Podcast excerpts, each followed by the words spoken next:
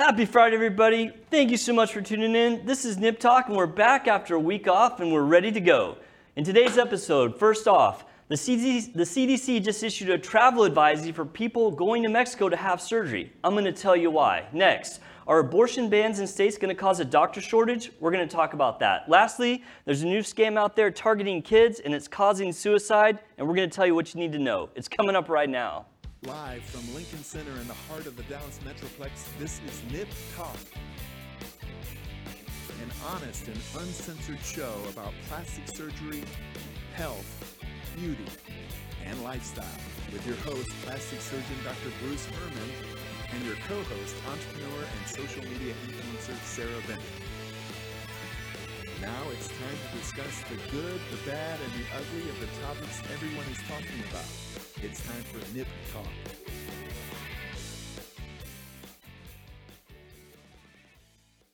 Welcome back, everybody. Thank you so, so much for tuning in. We really do appreciate it. Please leave us a like, subscribe to the channel, and leave us a comment. We want to know what you want us to talk about. I'm your host, plastic surgeon Dr. Bruce Herman, and with me always is the great Sarah Bennett.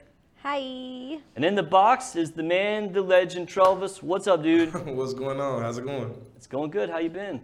Cannot complain. How about y'all? Been good. It was nice to have a week off. We didn't have a show last week. I, w- you know, I was on vacation Yeah. last week.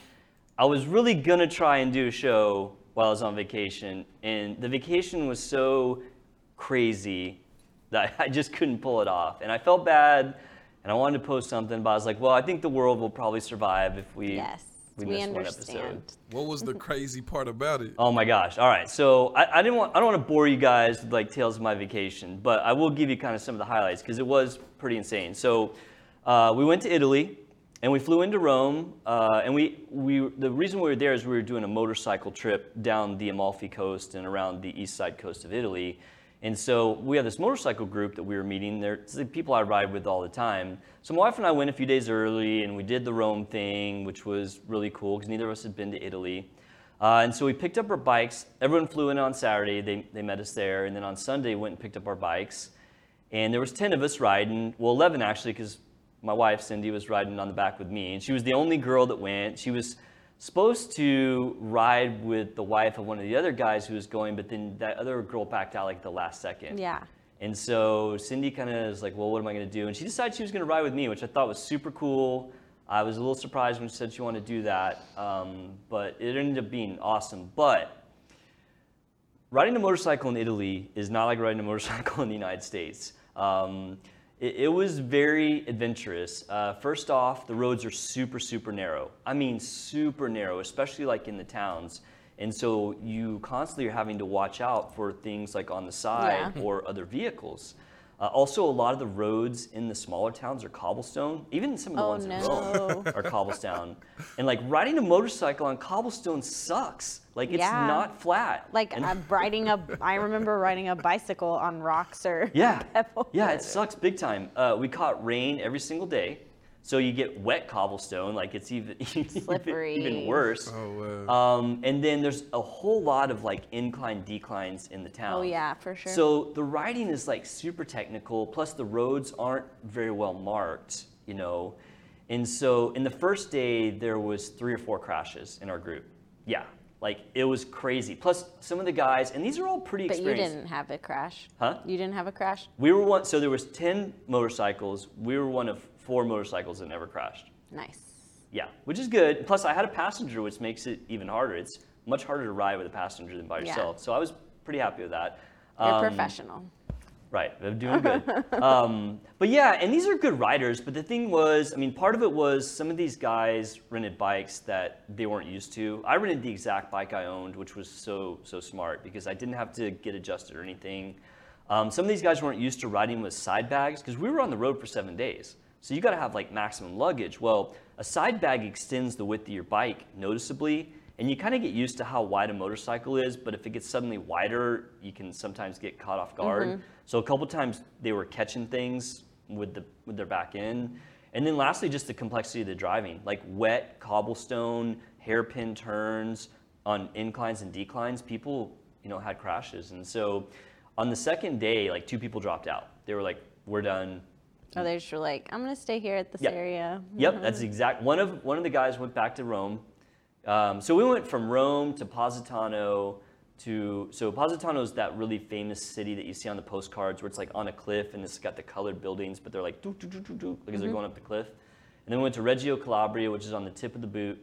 Oh no, sorry, we went from um, Positano de Maratea, which is kind of halfway down, then to Reggio Calabria, which is the toe of the boot, then over to Brindisi in the heel, and then up to Pescara on the Adriatic side, and then across.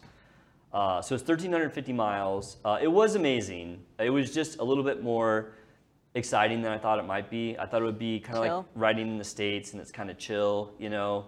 But this was like adventure riding. And then we got shook down by the police in one town. Yeah, we had to go to the police station, and they like processed us, and and it was like a shakedown. They they said that we I thought we- it was like weird because y'all were all a bunch of like motorcycles driving around. Dude, we're all I, like I'm the youngest guy by like 20 years. Like this is like hell's geezers, right? I mean, we're not like a motorcycle gang here right, at all. It was a shakedown, man. They like just came, they wanted to take our money, and they said that we'd illegally parked, and if we didn't come down the station, they were gonna impound the bikes.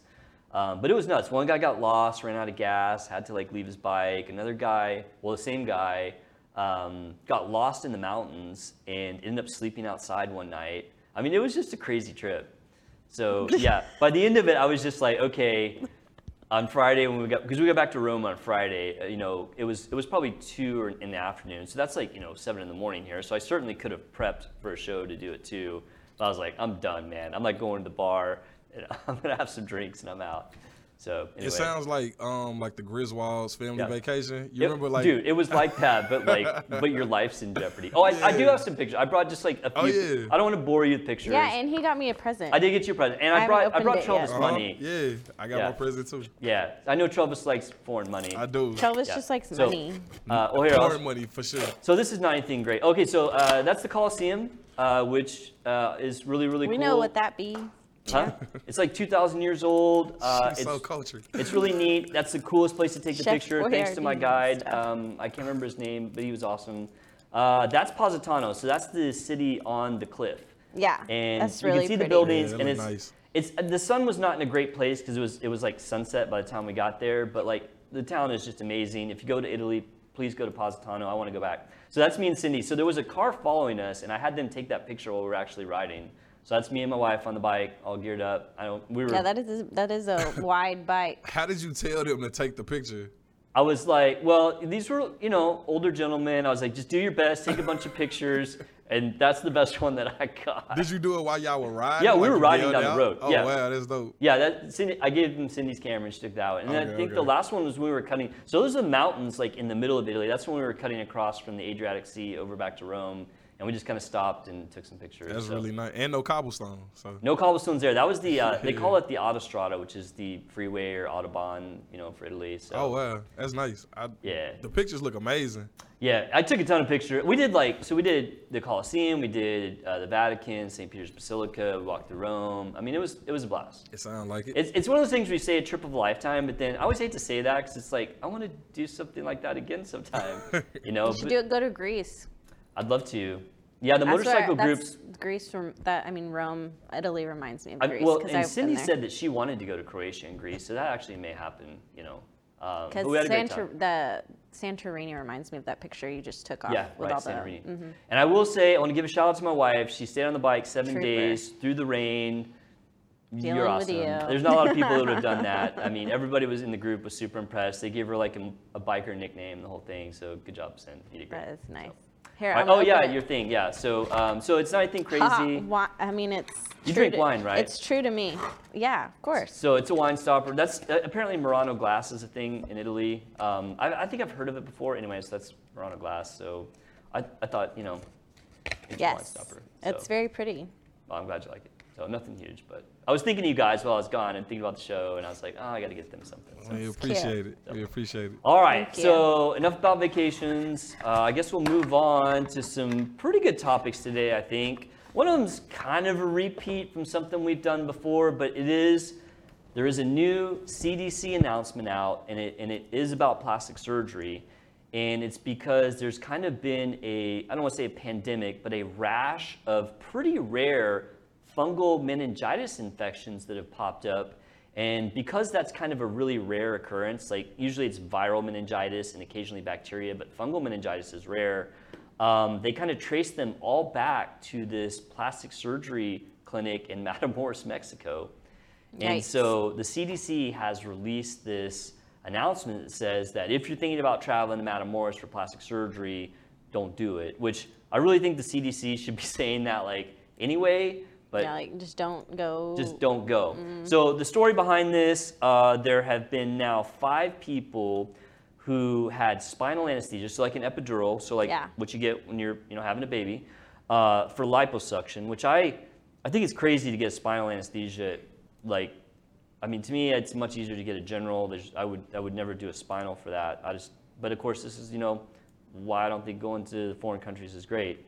But anyway, so they they did these spinal epidurals, and of course that does introduce the potential of contamination to your spinal column. So when your spinal, uh, your meninges, which is the covering of your spinal cord, gets an infection, it's called meningitis. Yeah. And viral meningitis is not something that's you know critically dangerous, but bacterial and fungal are. And uh, bacterial is uh, probably a little bit higher mortality, but the one thing about fungal is there's no vaccine. Yeah. I don't know if you guys have heard, but there is a vaccine for viral and bacterial meningitis, and they recommend the kids going to college get it because of the close proximity in the dorms. Yes. Um, but for, for fungus, there's not. And so they've, they've isolated five people so far, which means there's probably more out there. Uh, one has died, and four are still in the hospital. And so this is kind of a serious deal. Uh, and these were all tracked back to the Riverside Surgical Center in Matamoros and Clinica K3 in, in Matamoros. And so, uh, just so that people are aware of the symptoms of meningitis, the one that you always hear about, like in med school, and it's like the kind of like the, the classic symptom is stiff neck. You Okay. know, if it, you know, it's almost like you were in a car wreck, but you weren't, and your neck's like, oh my god, Like my neck hurts whiplash or something. sort of like that. It's just really stiff. Um, headaches, fevers, another one, nausea, vomiting, confusion, and then sensitivity to lights. So those are the symptoms of meningitis. Um, you know, especially if you've had an epidural, whether it be in Matamoros or elsewhere, if you ever have those symptoms, please by all means go to the ER because meningitis can absolutely kill you. Like Right. it is a very, it's a very dangerous, deadly uh, infection. Um, so with fungal meningitis, uh, if it's untreated, the mortality rate's 100%. Yeah. Like if you get fungal meningitis and you don't get treatment, you die. Period. Now, if you go get treatment, because there are some pretty good antifungal medications out there, the mortality rate goes to 10%, which that's still pretty high. I don't want to catch something where my chance of dying is one in 10. That's that's way too high for me. uh, so uh, yeah, if, if if you ever think you might have it, definitely seek treatment. Um, so because these fungal infections are pretty rare, you know, it's not like unlike sometimes when people get infections, it might be from cam- contamination from someone's you know skin, you know either the patient's skin or the surgeon's skin. Fungal infections are more unusual, so m- more than likely this originated from some sort of like contamination of equipment. Probably. Yeah. that Fungus gets on like some like some equipment, maybe some of the machines that wash the instruments uh, or the needles. Maybe they're reusing needles. Um, so something caused this, um, but it is a big deal. And you know, I mean, I, I don't know how many times I've, I've preached here on the show about of the dangers of medical tourism. Yeah, they And- should just outlaw going to Florida and Mexico. That's a big step. I like what you're thinking. probably that's a, that's a really big step. I like it, but just probably don't don't have plastic surgery in any of those places. Yeah, it's, it's a rough one because you know things like that where you get a contamination of equipment is something that shouldn't happen, and and one of the reasons that we have all the safeguards in the United States. And I'm not saying that it can't happen in the United States. Right. It can, but it's not common. You Yeah. know, you don't see that very often where people are dying from a repetitive infection. So. Uh, I know we talked about medical tourism a time or two, but you know there are chance that somebody is seeing this for the first time. So I do want to tell, you know, my reasons why uh, I, I'm against medical tourism. First off, why do people do it? You know why? Tell them Cheaper. cheaper, right? It's, it is, it's very, it's quite a bit cheaper. In fact, some of the studies say you can save 40 to 50 percent If it goes right. if it goes right. God, you're, really- you, you should be hosting the show. you know, you're right. You're exactly right. if it goes right, because if it goes wrong, you know, one of the things in the United States is, say, for example, if one of my patients has a complication, well, they don't have to go to the ER. They call me. I say, come to the office. Let's take a look at it. And most of the time, I can just deal with it in the office, and that's it. Well, when you go out of the country and have surgery and you get home and you have a complication, I mean, it's, it's pretty much impossible to get into some doctor's office. Yeah. So then you have an ER visit, and that generates a big bill. And immediately, if you have to go to the ER after you, even if you have insurance, if you have to go to the ER after you've had cosmetic surgery out of the country, like your, your savings is gone, Yeah. right? So you're absolutely right. But some of the things that I are my biggest concerns about medical tourism, and if you know anyone who might be thinking about medical tourism, please send them a link to this video. Uh, because it's not like I feel like I'm losing business from this. The, the reason I'm kind of passionate about this is for the last 15 years, I've been treating patients that have cosmetic surgery out of the country, and I, I treat about on average one a month. So first thing is certification of the doctors. I mean, there's problems with certifications with doctors in the United States. We have OBGYNs and internal medicine doctors doing cosmetic surgery in Dallas Metroplex. What's happening in Matamoros, Mexico? I mean, who knows? Uh, likewise with the facilities. I mean, same thing. Facilities in the United States are a little bit more tightly regulated than the doctors themselves, which is odd. Um, but you know, you do have that question of what's happening in, in other countries. Yeah. And then one of the big ones for me is the doctor-patient relationship. And this is why I'm against medical tourism even within the United States, is because when you look at like what's one of the biggest causes of malpractice cases, it is a failure of communication between the mm-hmm. doctor and the patient. And when you are getting on the internet and searching out this place and saying, I want to have a BBL or a tummy tuck or whatever, you know, you're not really talking to the doctor. You're talking to one of the intermediaries. And a lot of mm-hmm. times you show up at these places, you meet the doctor right before surgery, and then like you're in and having the surgery. I mean, that's not the way to do things to maximize, you know, your outcomes. No, doesn't feel comfortable. Doesn't I don't know. How would you feel about that? I mean, I, I mean, you seem like a pretty reasonable person. No, I'd feel like really like hesitant. yeah. I'd feel like I'd have a lot of anxiety yeah. if I had to like go immediately. Yeah, and, and Like, just like no- you're on the no spot. And then, well, at that point, you're already there. I mean, how many people go and then get a bad vibe and then back out? I mean, probably zero, right? Because you think about like you Because if they flew there, yeah you flew spent, there, and I bet probably you paid spent like five to six hundred dollars on a plane ticket. I bet you pay the money up front. You don't pay after the surgery, that's for sure. So you probably pay before you even get there. So uh, that's actually an Or interesting question. I- deposit. Huh? I bet they have to pay a deposit too, or something. I bet there is a deposit for sure. I mean, we do that here in the United States because you know we can't have people canceling surgery because then it, it just from a business standpoint it's, Yeah, it's bad. So, but yeah, poor doctor-patient relationship, language barriers. I mean, these are complex topics that um, you know are hard to get across when you're speaking you know the same language as someone. So when you're speaking a foreign language, that could be even harder. Uh, one of the biggest issues too is complications generally arise after patients leave. They go and have the surgery. You know, everyone's fine in the first few days unless they have bleeding, which is rare, but it, it can happen.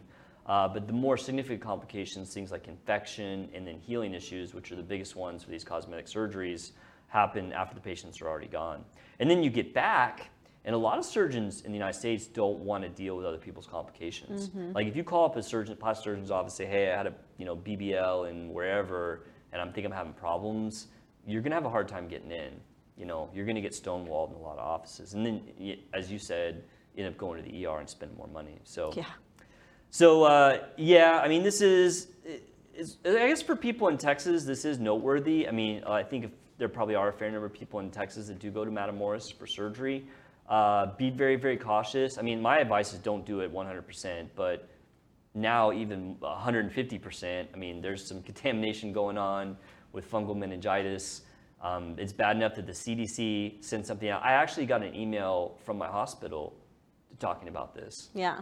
Uh, and uh, so it's it's it's big enough that it's getting it's getting disseminated in a lot of like different ways. So you know, I've always said don't do medical tourism. Here's another reason: definitely don't do it now. Yeah.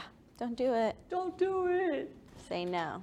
So anyway, all right, moving on. So this is a I like you know we're starting to do more controversial topics.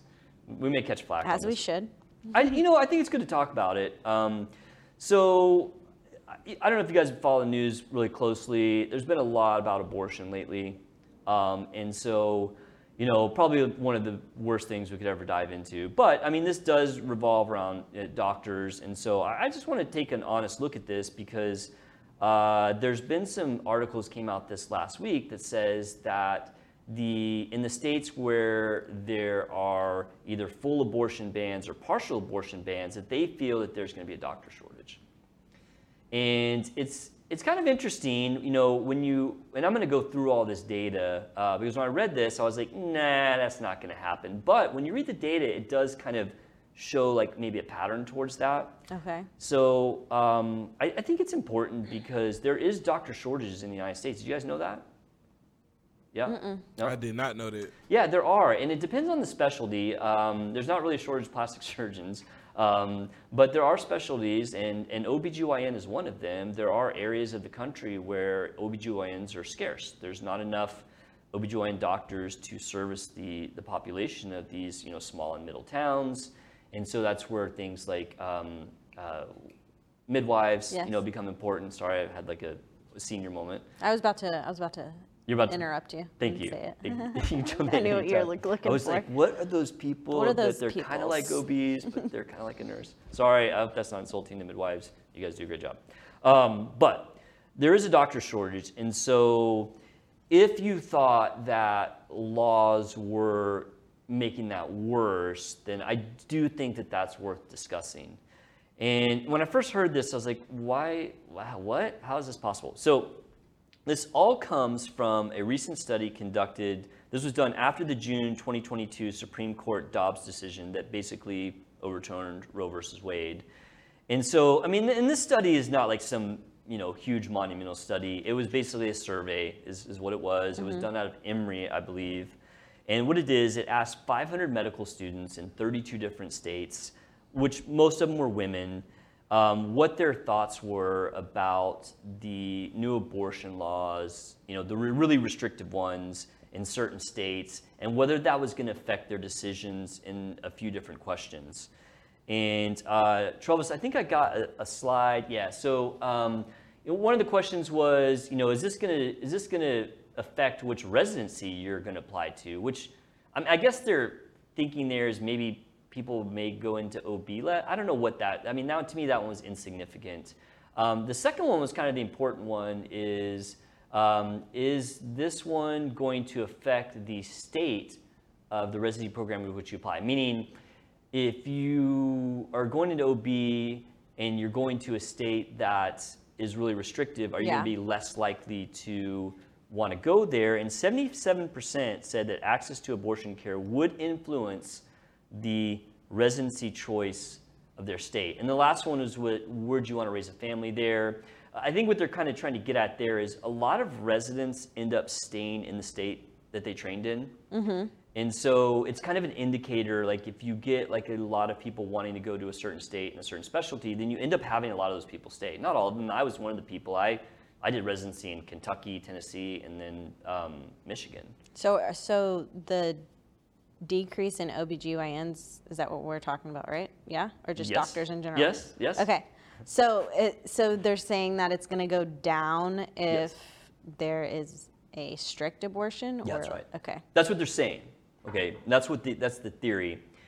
And when you look at that survey that says that 77% of medical students would potentially downgrade a choice based on the state being, you know, restrictive about abortion, it, it does set off a little alarm bell um, because there's already doctor shortages, and we don't, you know, necessarily want people to be influenced to go away from certain states. Yeah.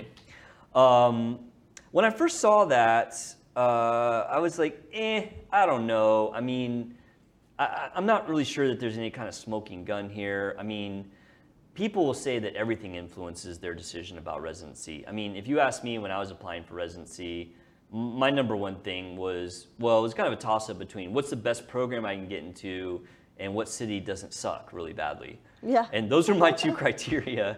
And you know, me and my wife were couples matching, so I mean, there was like a million different things that went into you know how we ranked our programs. Um, I can't say that. I mean, I guess abortion was still completely legal at that point. I I don't even. I can't remember. I think it was. I think some states were more restrictive, but um, that wouldn't have been in my kind of thought process personally. My wife, who is an OBGYN, um, I mean, she's never mentioned that. When she was doing OB, she never did abortions. And, and, and that's, that's one of the reasons that I wasn't like, you know, super impressed by that data because, I mean, I don't know if you know, I mean, how, well, I mean, how many, what percentage of OBs do you think do abortions? I know I'm always putting you on the spot here and there's no right or wrong answer. Um, I don't know, like 20%. It, you're close, 10%. It's pretty low. Um, my wife has never done an elective one. I mean, of course, you have to do ones for, you know, fetal demise or whatever, right? Yeah, the ones baby that are, like, yeah, you have terminal, To do, yeah. yeah. Elective ones, I mean, there's very few people that do them. Well, not very few, like 10%. And it varies by state. Some states have more, some have less. Um, so I found that that data is like, well, okay, I'm not really sure that that's going to make a big difference. But there was some more data that followed that. And the next data was that um, OB applications are decreasing. Um, that's one of the things that's worrisome is there's less people wanting to go into OBGYN. And, and I think the reason for that mostly is that it's a rough specialty. I mean, you're up at night, you're taking call. Um, it's very high stress because babies can, you know, get into trouble very quickly during Yeah. delivery. Moms can get into trouble very quickly during delivery. There's a super high risk of, of lawsuits in OB.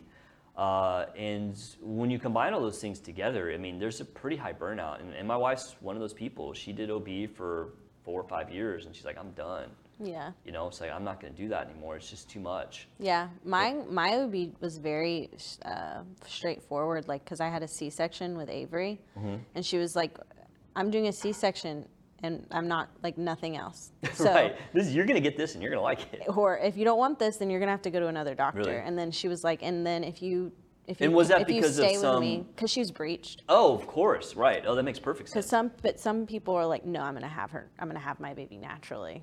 Or Yeah. whatever, and I was like, I mean, I don't honestly. I don't blame that OB. I mean, But you know, but then there's other doc- there's some doctors that like once you have a C-section, they'll they'll let you have right, a VBAC. It's called vaginal birth after C-section. Yeah, they'll do that, but then this one, she was Yeah. like, no, you will Absolutely not, always yeah. you will always Yeah, have a C-section after. I don't think this. my wife ever did VBACs um, because that is risky. Yeah, she was. Yeah, you she could die Yeah, that. she's like, she's very like, you're not. I'm never going to put you at risk because Yeah. then I'm at risk. right, exactly. I mean, it makes sense. Um, so OB applications are down. Overall, they're down by five percent. But after the new, the new law or the turn the Dobbs decision, the states in which had really restrictive abortion laws, the rate of applications was down by ten percent. So not only do you have people now in that survey saying, okay, I may not go to a state that has restrictive, you know, abortion laws to practice. I mean, to, to train. You actually are now seeing potentially that there's actually a decrease in applicants. Now, I think it'll. I think it'll. all The dust will settle once it all gets out of the freaking media, I kind of agree with people you. will go back you know, to doing what they want to do, Yeah. or what they're passionate about. I kind of agree with you. There's two things about that data that that I have questions about. One, at the time, the states that had really restrictive laws were pretty small states. At that time, it wasn't Texas, it wasn't Florida, and so those states tend to have much smaller programs because they have smaller populations. And when you see an overall downturn in applications, you're going to see the biggest downturn in states that have the fewest programs because people cast their nets far and wide. So the states that have a lot of programs, you know, probably went down by like 3%, but then the smaller states went down by 10. So that's one reason that that might have happened. And then also all the spots filled, even though applications were down, every spot filled and the match rate was the same as the previous year. So I don't know if that data is important or not. Um, I kind of think it's not that important. I mean, as far as like the, the decrease in applications, I think there's reasons that. You know, you I would like to know what the like what they're choosing besides being an OBGYN. like, People are I wonder going to what, a like, lot doctor of like shift specialty. work. Oh. You know, um, you know, specialties where you take call are hard. You know, uh, things like anesthesia, um, OB, you know, surgical specialties. I'm kind of the only exception. My call is not that bad, um, but taking call sucks. I mean, Mm-hmm. you know, you're basically working when you're at home, in addition to the hours you already work. Mm-hmm. So I think a lot of people are taking, you know, more shift type work. Um, things are less stressful. You know, lifestyle is really important these days, uh, which, you know, back when we were going through, I mean, my wife and I did OBGYN and general surgery. It's like the two worst specialties you could pick. I mean, to us, lifestyle wasn't that, that big of a concern, but now it is. So the last thing about this is, and this is all going back to, is are these restrictive abortion laws going to decrease or cause a doctor shortage? There's a concern about training. So the ACGME basically is the governing board that determines what a program has to do to graduate a resident. Okay. Okay, so like an OB resident. Yeah. They say, oh, you have to have 100 C-sections and you have to have 500 deliveries. And I don't know if those numbers are right, so please don't quote me. Um, but the ACGME does say that you have to have some abortion training. And that's new because when my wife went through, that was not a thing. I think they implemented that like four or five years ago uh, when I was, when I was looking back. I felt that's such a big responsibility to have. What's that? To like, to Deliver be, to- well, to deliver babies and to give abortions. Yeah. That's a scary responsibility either way. is. I mean, you know, there's there's a lot to unpack there. I mean, Yeah. you're right. I mean, I mean, my wife would be the first one to tell you that delivering babies can be very, very stressful. Yeah. You know, and you know, one of the things that was really rough for her is, um, you know, you get a lot of people that that don't get any maternal care. You know, when you look at the data in the United States, and this is totally getting off in the weeds, but whatever. When you look at the data on the mater- on in the United States, our maternal um, delivery uh, data is not great. Meaning, we have more bad outcomes with births than other countries, um, and a lot of I it. did read that before. Huh? I have read that Yeah. before. A, a lot of that is due to, I mean, some of it is due to access, but not really because any mother can get insurance through Medicaid if they want. But a lot of it is that people just don't go to the doctor. You know, uh, there were many patients my wife would tell me about that patient comes in in labor, never seen a doctor for their baby. And, and you know, I mean, this is up in Kentucky and, you know, Indiana. I mean, it's not like Highland Park, Texas, right? Or, Yeah. or Dallas, you know. As soon as you like get a positive pregnancy test, you're like, doctor. Yeah, exactly. So a lot of times those there would be bad outcomes and Yeah. babies die and you know and if babies dies then there's lawsuit and even if you do all the right things i mean you can get sued and i, I think my wife just like was like i'm done with that like you know which is too bad it's too bad because she was really good at what she did and you know it's it, it sucks to lose you know a good doctor but anyway the ACGME recommends that training programs train their residents in abortion well if abortions are illegal how do you train them mm. and so there's the question of are programs in these in these banned states going to be able to train the residents? Now, So they probably have to like go to like Planned Parenthood, like like to like universities. in another state. Yeah. Because if it's banned in the state, what are you going to do? Yeah. Now, there are exemptions for like religious or moral. So there's a lot of loopholes in there that are probably going to be fine. Either the residents go out of state for a month or they use the loopholes or whatever. So, so you know, at the bottom of this, like we've talked about, you know, these reasons why abortion laws may be affecting uh, the doctor shortage. Um, so, you know, I guess the question is, is this real or not? I mean, I think the data definitely suggests that it's real. When you look at this data, there are suggestions that this may affect the number of OB/GYN doctors in these certain states. I honestly don't think it's going to make a significant, significant difference. I mean, there's, there's still a lot of people that want to be OBs. And so I don't think you're going to see programs in states not fill. Now, one thing, and no one's talking about this, I think you might see a brain drain. So, brain drain means like the smarter people steer clear. Um, I, that may happen because it, even if you get, say, you know, 30% of people that say, well, I'm not going to go to state like that, I mean, some of those people are going to be, you know, towards the top of their class, and it's going to knock out some of the higher applicants, mm-hmm. and then you're going to start to fill with lower applicants, or even, you know, what, what happens with programs they don't fill, they can fill with foreign medical grads, and not that those are bad at all, but that's what happens when you can't fill with, you know, mm-hmm. with with U.S. medical students. And so there, there may or may not be a brain drain, meaning you're seeing, you know, less on paper skilled applicants applying. That, that, that very well could happen. Yeah. But I, I don't know. I feel like in the end, doctors are going to have to pay off their debt. And if states are offering big money for OBs to come and practice because there's not a lot of supply and there's a high demand, it's going to be filled. Yeah. So I, I do think that uh, the, the take home from this is that, I mean, these laws do have unintended consequences or potentially do. And, you know, and it goes well beyond, you know, doctor shortages. I mean, there's a lot of things that you could talk about with these new laws. And, um, you know, uh, I, I think some of them are pretty restrictive. Um, I'm not necessarily in favor of all of them. Yeah. Sure. I'm, when I look at the data on like you know abortion, like because I don't know, it's such a hot but, hot button topic, and you think it's like 50-50. It's really not. We like- talked about an, another hot topic the last time, transgender. Oh, I know. Yeah. Right. Those are like those That's two back in things. the news again, yeah, too. those. I mean, well, when does when do we elect a new president? Isn't that all that stuff is being dug up? All of it's Uh, just going to keep right? getting. It's 23 right now. yeah, all of it's just getting ready for the new new. Uh, The new cycle to get people all yeah, excited. to get people all Yeah. agitated and upset. Yeah. Um, I, I honestly, I don't think this is going to be a, a huge thing. Um, I, I do think some of the laws are pretty restrictive, but I mean, you know, I mean, that's. It's, oh, what I was talking about is the percentage. Yeah. So like, uh, you, got, you got me really sidetracked. Wheels are off. So I, 20% of people think that abortion should be completely illegal. Yeah. 20% think there should be no restriction, and then there's everyone in the middle.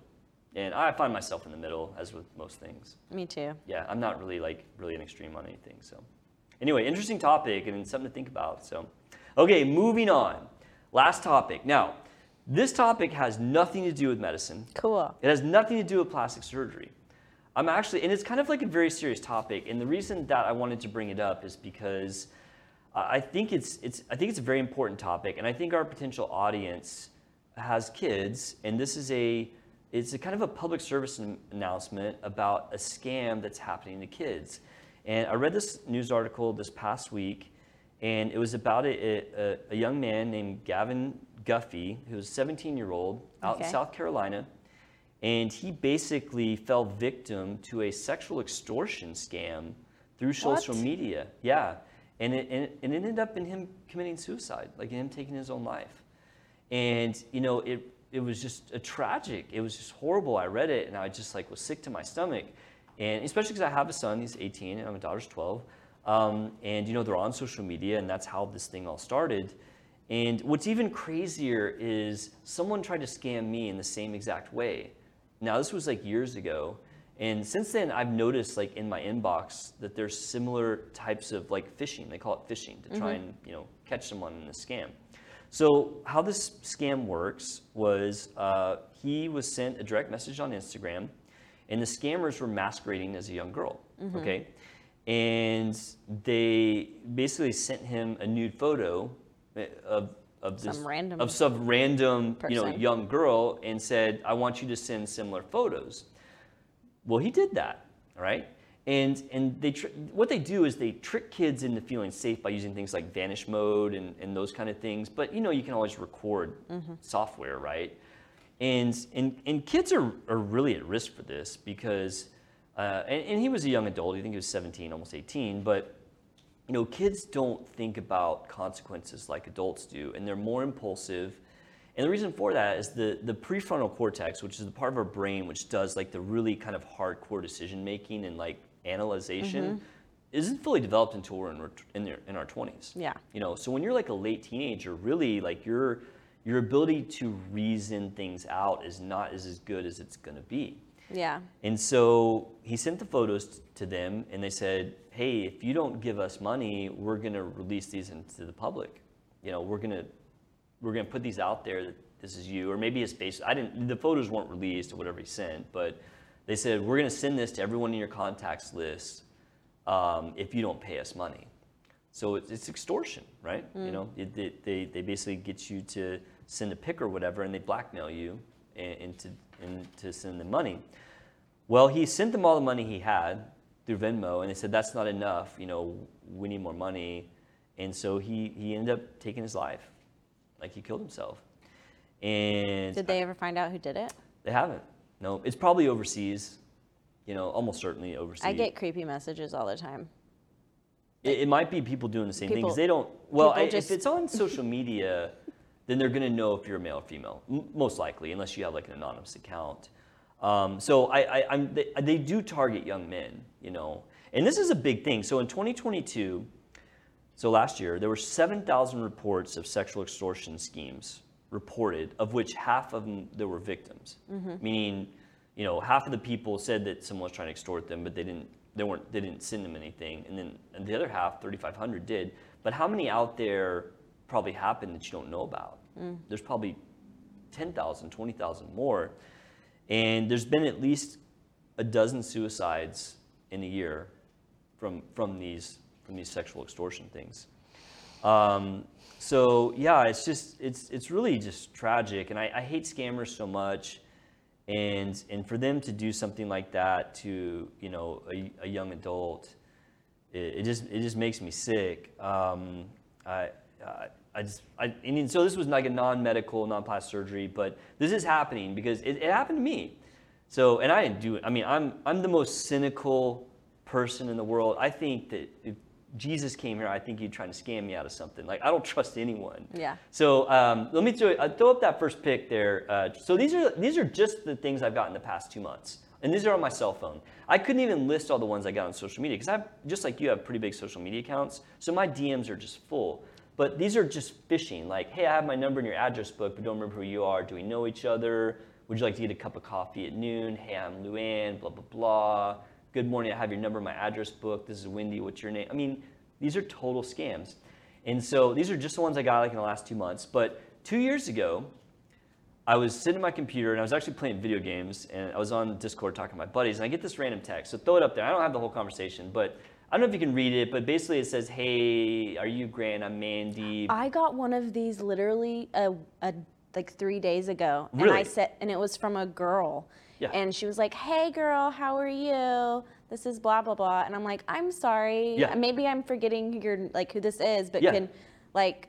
Where do I know you from? And she goes, "It's me." And then she sends me a picture of herself. Yeah, And totally. I go, "I go, ew, I don't know you." And then I blocked. so so I, I think I wrote what the sorry, heck? wrong number, and then it's like, oh, so cringy, blah blah. So she sends this picture, right? And I was like laughing about this because I was on my Discord and talking. I was like, hey, I think someone's trying to scam me. So I was like playing along, and she was like, um, you know, what are you into? Are you a creep? I was like, oh, I'm into devil worship and human sacrifice. Like I was just trying to like creep this person out, you know? like I literally said I'm into devil worship and human sacrifice. Like she was not fazed, right? So I was like, okay. If I didn't know it was a She's scam, like, I- "Tell me more." yeah, tell me more. So then she sends another picture. I think I can't remember. I kind of yeah. So she sends this picture. Nice. And she then has she's- them all just in her. Oh yeah, Or- totally. It's like tell me what you want me to do. And so I like man. wrote something like I would like you level up my video game characters and like That's a good one. I know, right? And then she's like, you know, pics make me horny. I was like, oh, you should get on Instagram. And then she's like, you know, it says, show me your cock. So like, show the next one. This is what I did. I sent her a picture of Bubba Brewster. No, the the picture at the bottom below it is the funniest part. oh yeah, she was talking about like, oh, I have Facebook, and it says, behold the field in which I grow my fucks. It is barren.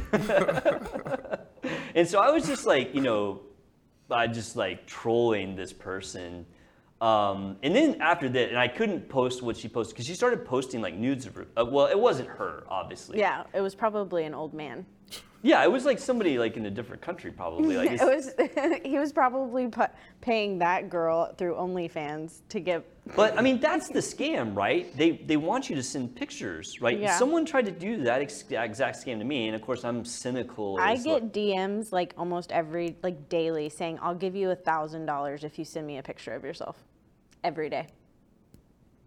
Is that like that's more of like a business transaction? I know, Like but if you but if I give them a photo, they can still right? To- oh, totally. I get what they you're can saying. still They're- extort me for right? more. Yeah, I got what you're saying. Yeah. So it's like yeah. I mean, I'm not saying you should do that. but- no, I would never do that anyways, but it's just like Yeah. you I mean, really think that like Right. I'm that Well, okay, so uh, and this is circling back to why we're talking about this. You and I, Travis. Hey, Travis, have you ever gotten any of these? Uh huh. Yeah, all the time. Oh, dude, okay. So, well, I, and I told, I was like, I've actually had the conversation with my kids. I, even my 12 year old daughter, I was like, look, do not respond to texts or DMs in social media that you don't that you don't know. So- Yeah. but they like, I've already like kind of made them cynical. They're like, yeah, it's a scam. Like, yes, it is a scam. and I told my son the same thing. And I asked him if he'd ever heard about this, and he said no. I was like, oh, really? And I was like, well, you know, I'm doing this segment because he's 18. You know, he's like in that age. I'm like, dude, don't do it. He's like, yeah, don't worry, dad. Like, I'm not. But I, I want people to be aware of this because I, when I told my wife about this, she was like, I don't know what you're talking about, right? And so, I mean, had you heard of this? No, I lit that text that I got last Yeah. this past week. Like you week. weren't sure what it was, Yeah, right? I thought it was literally maybe this girl that I didn't Right, know. Right, exactly. Because So- she said, "Hey, girl." Mm. People need like- to be aware because there are kids getting taken advantage of. I mean, their lives can be ruined by you know putting out pictures of themselves. I mean, you know, kids are killing themselves over this. So, you know, if you have kids or somebody you know has kids, please share this with them. I mean, you know, and we were kind of laughing. It's not really laughing matter, but we, you know, try to make light of everything. But it's a serious deal. And, you know, this, this kid out in South Carolina took his own life, and there was, I think, another dozen more last year. It, it really is serious, and it really is happening. Like, all three of us have had people that have been trying to scam us in the sim, in the similar way. So, Yeah. you know, it make- was a, a lady one time. She told me meet her in Lubbock. I think is what it was. and she was like, uh, I would have been like, yeah, I'll meet you there. Just wait for me. Don't leave. I'll meet you there. I told her to meet me in Iowa. I was like, we can meet like we can meet in Iowa and we can like do whatever. But You're like, yeah, I'll meet you there. absolutely, absolutely. But yeah, um, I just wanted people to. I know it's not medical related, but you know, no, since it's I have definitely something you have to watch for though. And the mental, mental, medical. Mental, right? Absolutely. Mental, mental health, right? That's all right. That's all I got man. today, guys. I think there's some good topics. Everybody out there, please let us know what you think. Leave us a comment. Please leave us a like and a subscription. It does help us. We'll see you next week on Nip Talk.